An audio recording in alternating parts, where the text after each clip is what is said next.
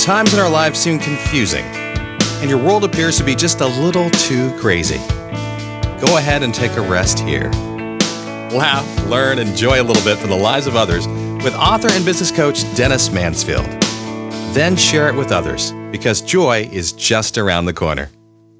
Welcome to Just Around the Corner. I'm Dennis Mansfield. Join me as I travel, give commentary on cultural events of the past and the present, and as I review entertainment trends and passions. Hope you enjoy the show today.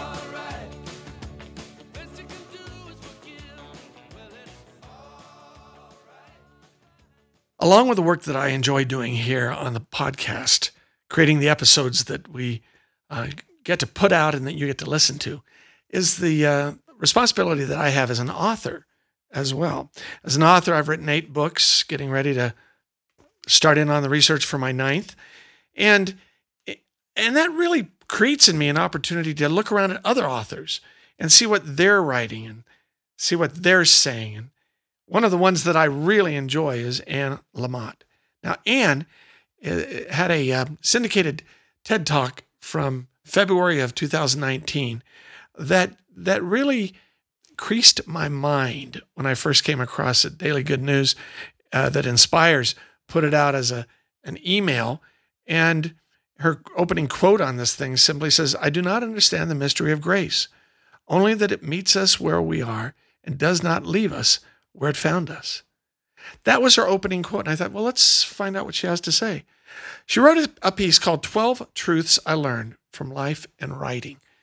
And I want to thank her for that. And I want to share them with you from her author perspective to me as an author, from my author perspective to you. For example, uh, Anne begins the process of illustrating the 12 points by starting to say this. She says, The first and the truest thing is that all truth is a paradox. Life is both a precious, uh, beautiful gift, and it's impossible here on the incarnational side of things to make sense of. It's been a very bad match for those of us who were born extremely sensitive. It's so hard and weird that we sometimes wonder if we're being punked in our life. It's filled simultaneously with heartbreaking sweetness and beauty, along with desperate poverty, floods and babies, acne and Mozart, all swirled together. I don't think it's an ideal system. So, number one, that all truth is a paradox. Number two, she says. Almost everything will work again if you just simply unplug it for a few minutes, including you. You know, I, I think that is an absolute truth. In my own life, unplugging myself once a year to go to Catalina Island with my family, I enjoy that. Replug in, ready to go. Or number three is this there's almost nothing outside of you that will help in any kind of lasting way unless you're waiting for an organ. She's got a great sense of humor. Now, you can't buy, you can't achieve, you can't date serenity, and you can't date peace of mind. This is the most horrible truth. And I so resent it, she says. But it's an inside job, and we can't arrange peace or lasting improvement for the people we love most in the world. They have to find their own ways too. Our help is usually not very helpful, she says. Our help is often toxic and help is the sunny side of control. Stop helping so much, she says. Don't get your help and goodness all over everybody. Number four, that brings us to a number that most people don't want to really think about, and that is this number four. Everyone is screwed up. We're broken, we're clingy, we're scared. Even the people who seem to have it together. They're much more like you than you would ever believe, she, she writes. So try not to compare your insides to other people's outsides. And you know what? You can't save, fix, or rescue any of them or get anyone sober. One acronym for God is the gift of desperation, G O D. Or as my sober friend put it, by the end uh, of my own problems, she writes, I was deteriorating faster than I could lower my standards. So God might mean in this case me running out of any more good ideas. That was number four, Anne Lamott says. Number five creeps up on you and smacks you. It says this chocolate with 75% cacao is not actually a food group. when I read this, I just started laughing. She says, Its best use is as bait in snake traps or a balance on the legs of wobbly chairs. It was never meant to be considered edible. Oh, I love that stuff. Okay. I love the idea of eating it. And why are you making me feel bad now? But it, the taste isn't there. She's right. Number six, writing.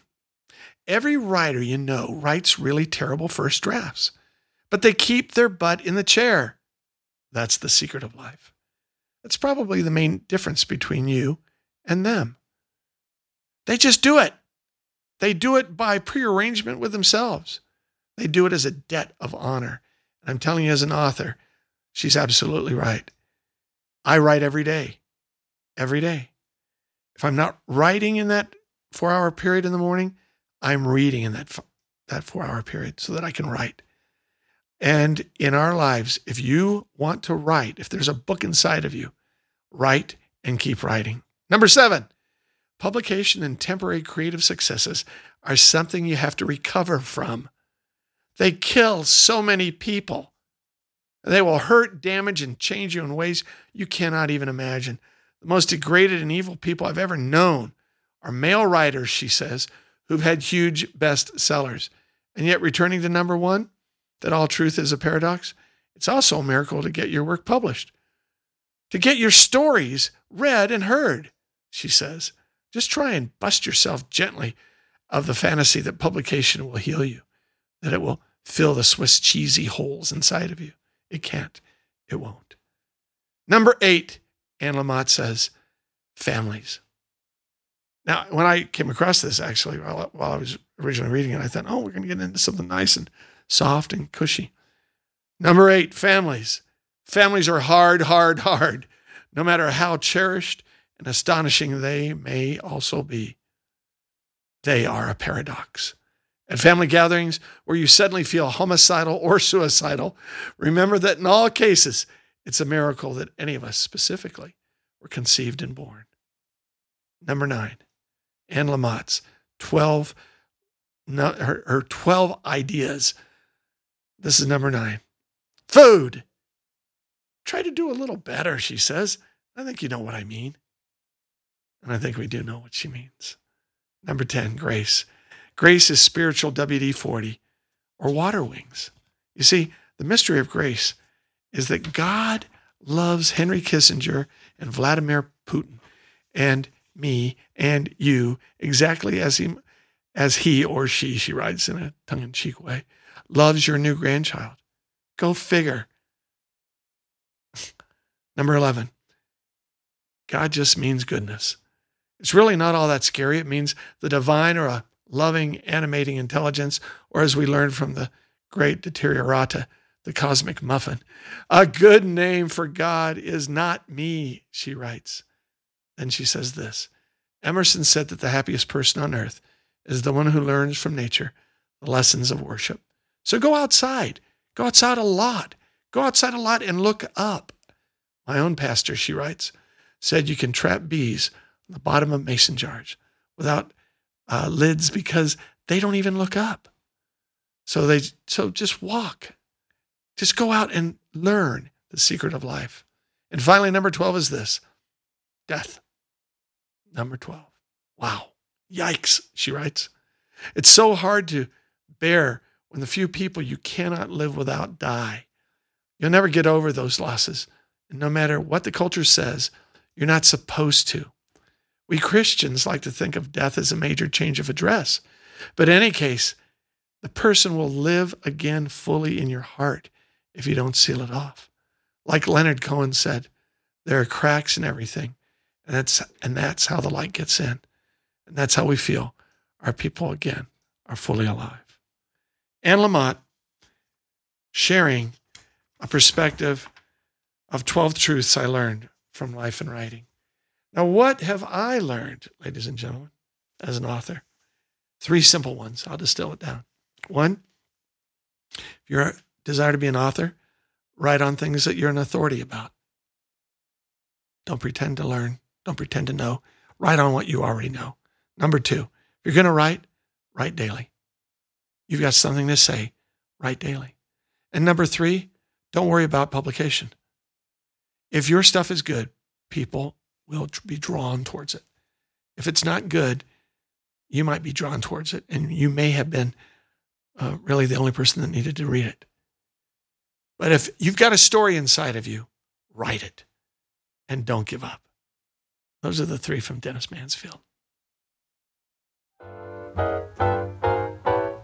If you ever plan to motor west, Welcome to the Brown Sign Brothers from Boise. We highlight interesting places that most people just pass by at 70 miles an hour on the freeway. Exit with us, won't you? Look up ahead. There's a freeway brown sign. I wonder what it's saying. We love to travel. We're the Brown Sign Brothers from Boise, Dennis and Ken Mansfield, and we are here to tell you a story. Story today is about traveling down the spine of California. Maybe a better way to say this traveling up the spine of California. Because uh, for a lot of people, they understand the 99 highway, Highway 99, that travels from just below Bakersfield all the way up to Merced and Fresno, is a pretty boring road. Agriculturally speaking, it's beautiful. yes, there's money on either side, but there sure aren't a lot of mountains and other things. flat, flat. Flat. But we started in just a little bit outside of uh, Bakersfield. Uh, and when we were younger, Ken, our father would take us to Weed Patch, Weed Patch, California. Don't know where it is. I don't even know that it exists anymore. But there was a certain place that we would go to that our father would take us to. Well, now, what do most fathers do? They take, Well, it wasn't quite the church. It wasn't the church. No, and it wasn't uh, a zoo? You're No, no a zoo. No, no. Although there were uh, animals there. Uh, Grandma and Grandpa owned uh, a bar in Weed Patch, California. Yes, they did. And it was one of those bars that you see often portrayed in films where a biker gang will show up and then the local yokel boys with the cowboy hats will beat the you know what out of them. And then the, everybody will be, be bruised or beaten or bloodied somehow. Uh, we went there as kids Yes. and we we hung out on the bar at the bar on the bar stool like monkeys all over the bar uh, with our grandmother and our grandfather serving their trucker buddies all day long and not giving a hoot about uh, policemen No. or child protective service people i don't even know if they had those people I don't we think were it was young. born yet. Yeah, I don't think so. Uh, what memories do you have of our grandmother and our grandfather? These are our paternal, our tender paternal grandmother. tender. Uh, yeah. So I, my my first memory about going up there uh, was that we had to walk through a trailer park for some reason to get to it. I, I, I imagine that That grandma- seems only fitting. I don't know. yeah. And Weed Patch, where my our grandparents lived, I don't know. and and we walked in and there it was like walking into a dark closet Yes. only lit by Pabst Blue Ribbon signs, or they had a waterfall sign. I think Joyce actually still has it. Our That's sister our Joyce sister. Yeah. uh, has a waterfall from Hamm's beer or whatever Yeah. Hamm beer. Uh, but I, what I remember the most was my very first cocktail served to me by our loving grandmother. How old were you? I probably six or seven. it was the Shirley Temple of the day. I bet it was. Yes, and uh, and I I had fun. She was she had fun serving us, and then uh, Grandpa taught me how to play pool Uh-huh. on their pool tables there that they had, and ski board too. So it was fun. That was our heritage, wasn't it? Amen. Yeah, our heritage was a grandmother who probably was the not just the I don't want to call her a bar fly, but she was a bar maid, and uh, our grandfather who would was gentle and quiet and had fists like uh, Sledgehammers. sledgehammers, Yeah. and uh, would take truckers on and throw truckers out. And then we showed up as her progeny's progeny, and we had we're military kids, brats from a military family. And when she barked, I just remember obeying. Right. Absolutely. No There was no question question. I, I think it was the fact that when some people say uh, the respect of a grandparent is one Sure. thing, I think it was the uh, pool cue. Slamming across our head. That might have been the case. That That might have I- been your case. I don't know. I, I didn't want it to be my case. I guess is what I'm saying. So so the 99 takes you up, and it and and as the years have gone on, and we grew, and we would travel, and you and I would travel. When I was in high school, and I would, would take you in my little Austin Healey Sprite, and we would go places. Then with Brown Sign Brothers from Boise, we actually were on the 99 going through Merced. We were. Something bizarre jumped out at us in Merced, California. Along the 140 stands this obelisk, 68 feet high. H- highest tombstone, I think, in California. Ooh, what an interesting fact that would be. Uh, it was. Uh, it makes a dramatic impression near Highway 140 and Arboleda Drive in Merced. So it was to his own self. Who? That, uh, I'm sorry. That was uh, what? Oh, George Hicks. Wait a minute, this is so awesome. We, neither one of us know the guy's name. This See? is so This is awesome. so perfect for it. Yeah. It is. I mean, we have to look at our note, both of us, and go, "What was that guy's name?" Yes. I mean, let's not edit that out because that is truth. Sure. We have no idea who this George. What is George? Hicks Fancher. Okay, so that's his. His legacy. That's his memorial. It's a, his Pharaoh's Yes. obelisk, or how did you pronounce it? Obelisk. Obelisk. I guess. Sure. Sounds his, good. you know, Pharaoh, Pharaoh uh, Fancher, Right. and and it was in the middle of a uh, agricultural field. We literally drove up on it and we could not believe that we could see the top of it looked like a missile. I did. And we're like, what is that? And we come across it and we see the sign, what it's for.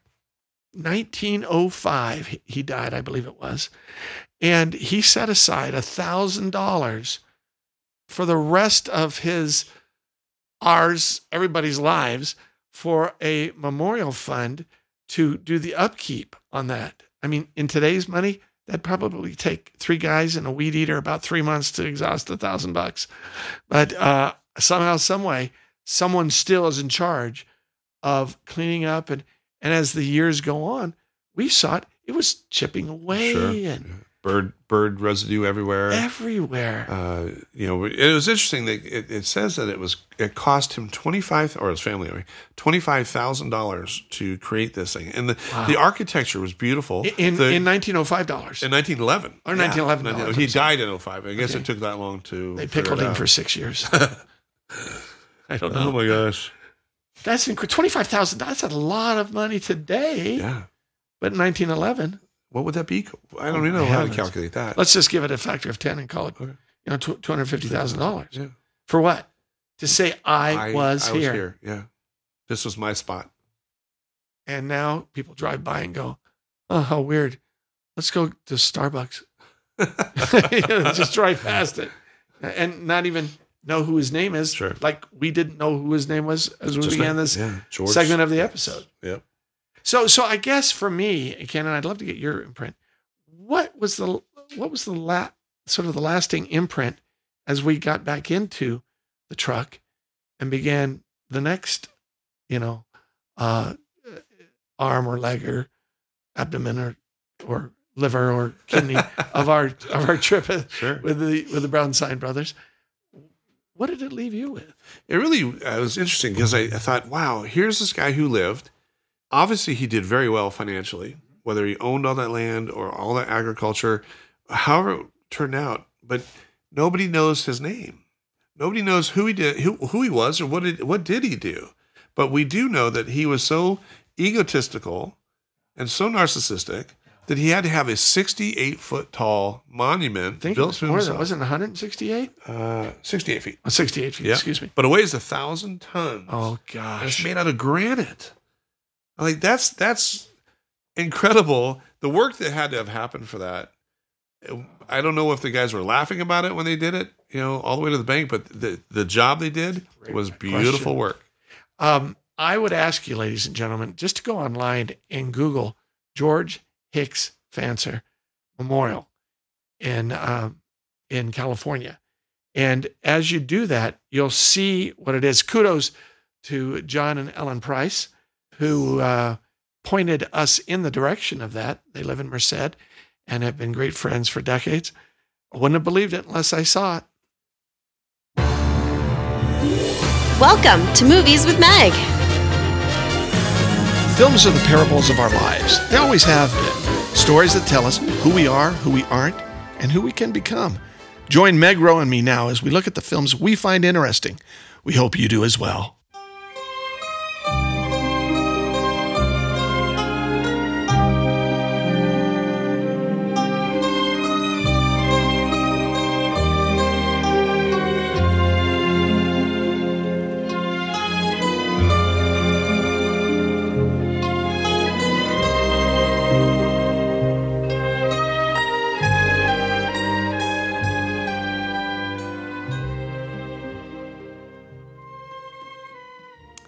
Music is really remarkable.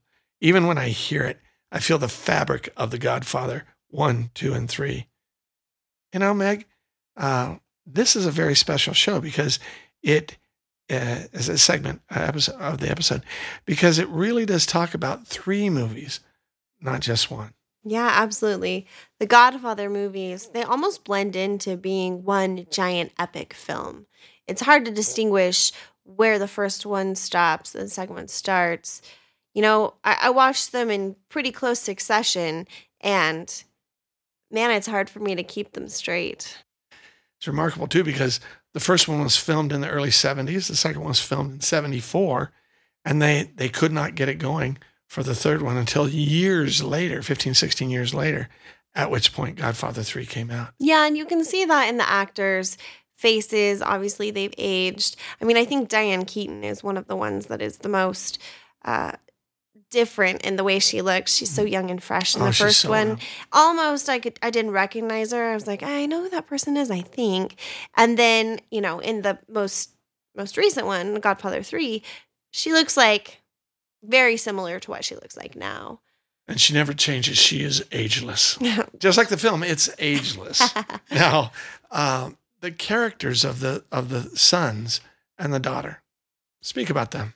Yeah, you know, uh, I, really believe it's the story of Michael Corleone, which he's the youngest boy, and he was a Marine and came back from World, World War II when the movie started, and and he was actually dating uh, Diane Keaton's character Kay, and had had she wasn't sure what she was walking into when they when the movie started.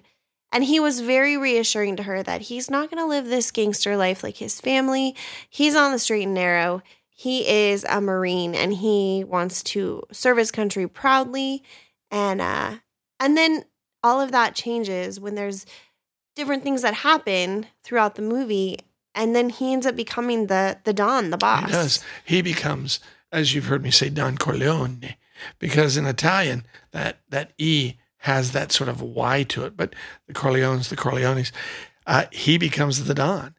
Now he's the third of three. Fredo is the oldest, and like his name, he's afraid of almost everything out there. It's short for Alfredo, but he's a weak-spined, invertebrate son with no passion and no power, except for money and except for chicks and booze and that sort of thing.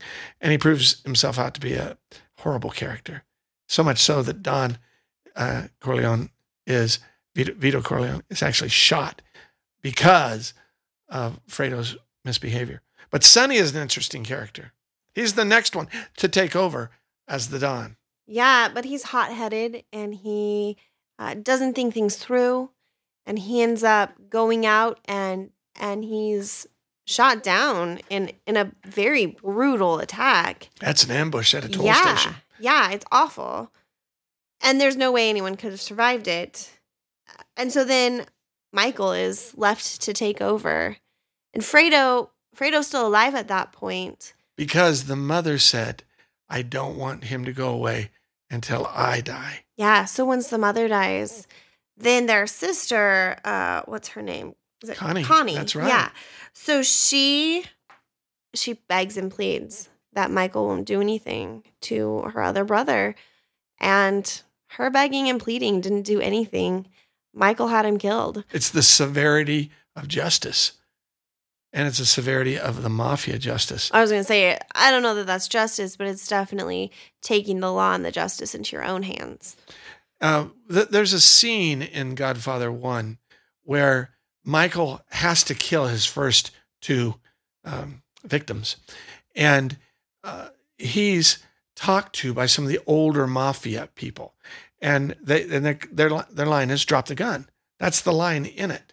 But the actor who was portraying uh, that particular sort of uncle character, when they were shooting, made the famous line drop the gun and take the cannoli. Now, uh, Yeah, and it was all ad libbed. I totally ad libbed and fun, and it has become one of the major lines of The Godfather. Yeah, I feel like everyone knows that line. Even if they don't know what it's from, they know that line. Which Yeah. is And it I think makes you want to have a cannoli. it does. In fact, let's Mm. stop and have some cannoli right now. Yum. Um, oh, let's wait till the show's over. that sounds good. Oh, I'm salivating as we speak. Uh, th- there was supposed to be an intermission in Godfather 1. It was so long. Then, when they made two and they made three, they said there will not be an intermission. Uh, so get it done and get it gone. Well, as two and three unfold, um, the actors and actresses stay the same. Of course, Sonny is gone, uh, played by James Caan. He's gone. Michael uh, is still there. Uh, but then by three, they bring in an actress with a very familiar last name. yeah. They bring in uh what can they name? Sofia Coppola. That's it. Yeah. yeah, it's great. And, uh, yeah, go back. You know, clearly she was brought on because she had some connections. she did. Fam- and- Familia. Yeah, and her acting skills leave a lot to be You're desired. diplomatic. She's pretty terrible. She just is and and you know, I don't I think in this movie you don't have to be gorgeous because uh, it's not about looks, but she's not very pretty either. She she really is an anchor to the uh, the, feel, the floating of Godfather Three. It is a very terrible film of of murder and all of this that you mentioned about Godfather One, and certainly Godfather Two has it too. But it really is a story of a family that's gone so dysfunctional that by the end of the lives of the main characters, there's really no redemption. There may be spiritual redemption in that there's a scene in the Catholic Church and there's all this, but there's no real redemption in their lives. They end up no, it ends so sad and I mean they they've lost so much of their family and they've lost so much of their business and you know they aren't able to function as a uh, good mob uh, kind of institution. I don't know that seems like a, a wrong term to use good and mob together, but the whole the whole idea of their family it's not running the way that it should or or it could have run. So by the time the character arc is over with all of the Corleones, the Corleones, you're left with a feeling of despair. Now, why is that still a good part for this movie? Because the lifestyle is pretty brutal. Yeah, And the I guess reality you, of the you message is you what? reap what you sow, man. That's you exactly know? it. It's it's definitely an interesting take, a, a take on reality of what what it is. If you live a bad life, you're gonna have bad things, and that's unfortunate. But if you choose not to build into relationships, then those relationships are gonna be gone. Yeah. Well, Meg, on the Megometer, Godfather 1, 2, and 3, where 5 is a total absolute megathon. Where are we? You know, I gotta say like a four. You know, I don't love that feeling of despair, but I do like the arc of the movie, and it is so interesting and it's so epic, and and so many big actors um, that do a really fantastic job. But I like a good ending, so I'd say a four.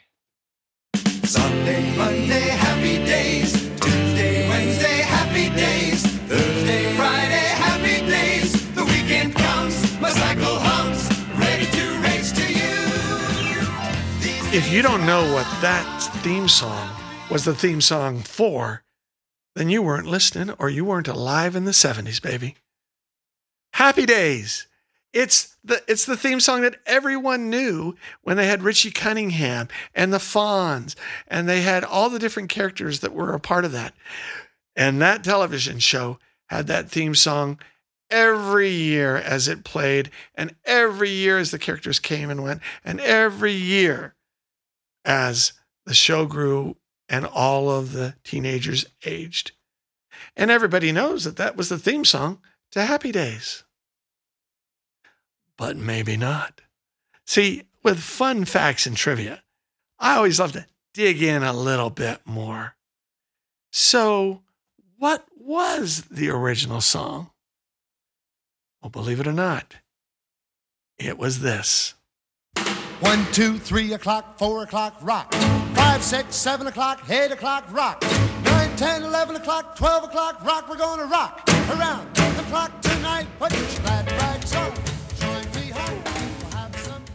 Happy Days came out in 1973 74. And when it did, it was a mid year replacement for another show. They made it so quick, so fast that they didn't even have a theme song. And so somebody pulled off the shelf Rock Around the Clock by Bill Haley and the Comets. And they used that song for the intro to the original season of Happy Days.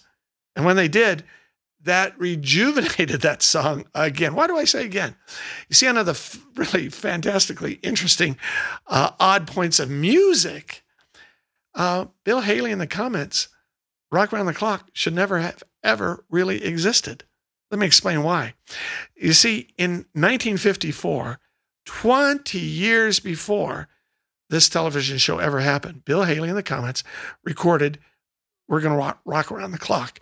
Um, and when they did, they did it as a side B to a song that they thought was just going to be absolutely tremendous. And the song was called Only One Man in Town. When they did it, they had a three hour studio time where they worked repeatedly over and over again on this song, uh, 13 Women from the album One Man in Town. That was the song that they spent most of their time on. And they realized they looked up at the clock and they went, Holy cow, we've got 40 minutes left. That's all we paid for. And they said, What about our side B? So all of a sudden, they had a studio musician in with them and they began to just ad lib the song. And of course, Bill Haley and the Comets had played it at dances and other things, but the studio musician had never played it with him, had never done any of the riffs, had never done any of the lead guitar parts. And they only had 40 minutes to make it so. They got everything set, they got all the mics organized, they got it all set to go. And then they recorded two versions of it. Well, um, in the 1950s, the idea of editing sound, editing tape was a very difficult thing. Very, very difficult. And those two um, examples of Rock Around the Clock were actually turned into one. They brought and cut and pasted, and it absolutely was remarkable. And they then they thought, well, this is a good side B. And then when they released the album, they released the song, um, the usable take that they had of uh, 13 women, nobody bought it. Nobody bought it. People said, nah, this, the, you know, we're, we're really not interested. Thanks anyway. The market did not accept it. Well, here's what was interesting. There was a, uh, an actor in the 50s um, who, his name was Glenn Ford. And Glenn Ford had uh, a young son named Peter. And Glenn Ford was starring in a movie called Blackboard Jungle.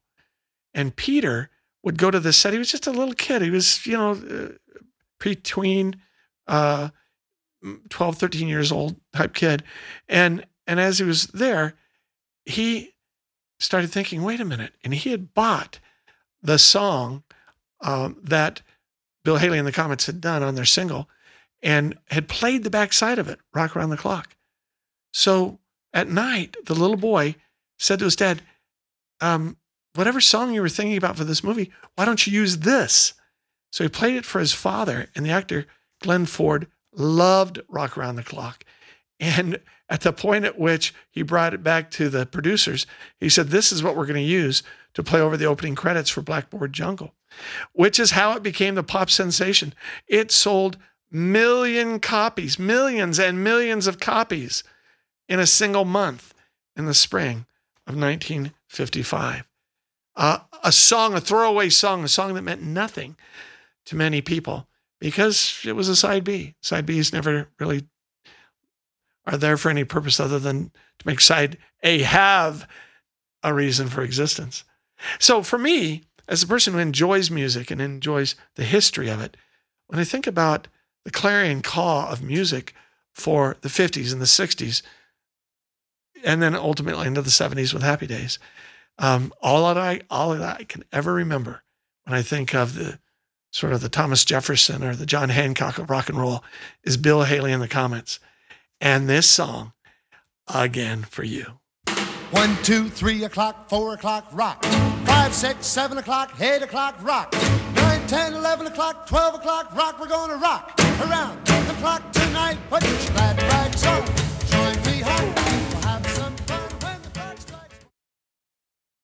Just Around the Corner is a feature of DennisMansfield.com. For more information on the travel episodes, please text Brown Sign Bros, that's Brown Sign Bros, to 72000 or Brown Sign Faith to 72000. Visit Amazon.com for books by Dennis Mansfield. I think you'll like them. Many thanks to Michael Seals for production work and for the original music. Acknowledgements to the Traveling Wilburys, to Nat King Cole, assorted rock and rollers whose songs we occasionally sprinkle throughout the episodes. Kudos to Meg Rowe, History.com, Ken and Colin Mansfield, and my bride Susan for their inspiration and information, for their hard work and encouragement to make possible just around the corner. And finally, a wink and a nod to Kevin Miller in the morning on KIDO Radio, Boise, Idaho. Till next episode, this is Dennis Mansfield.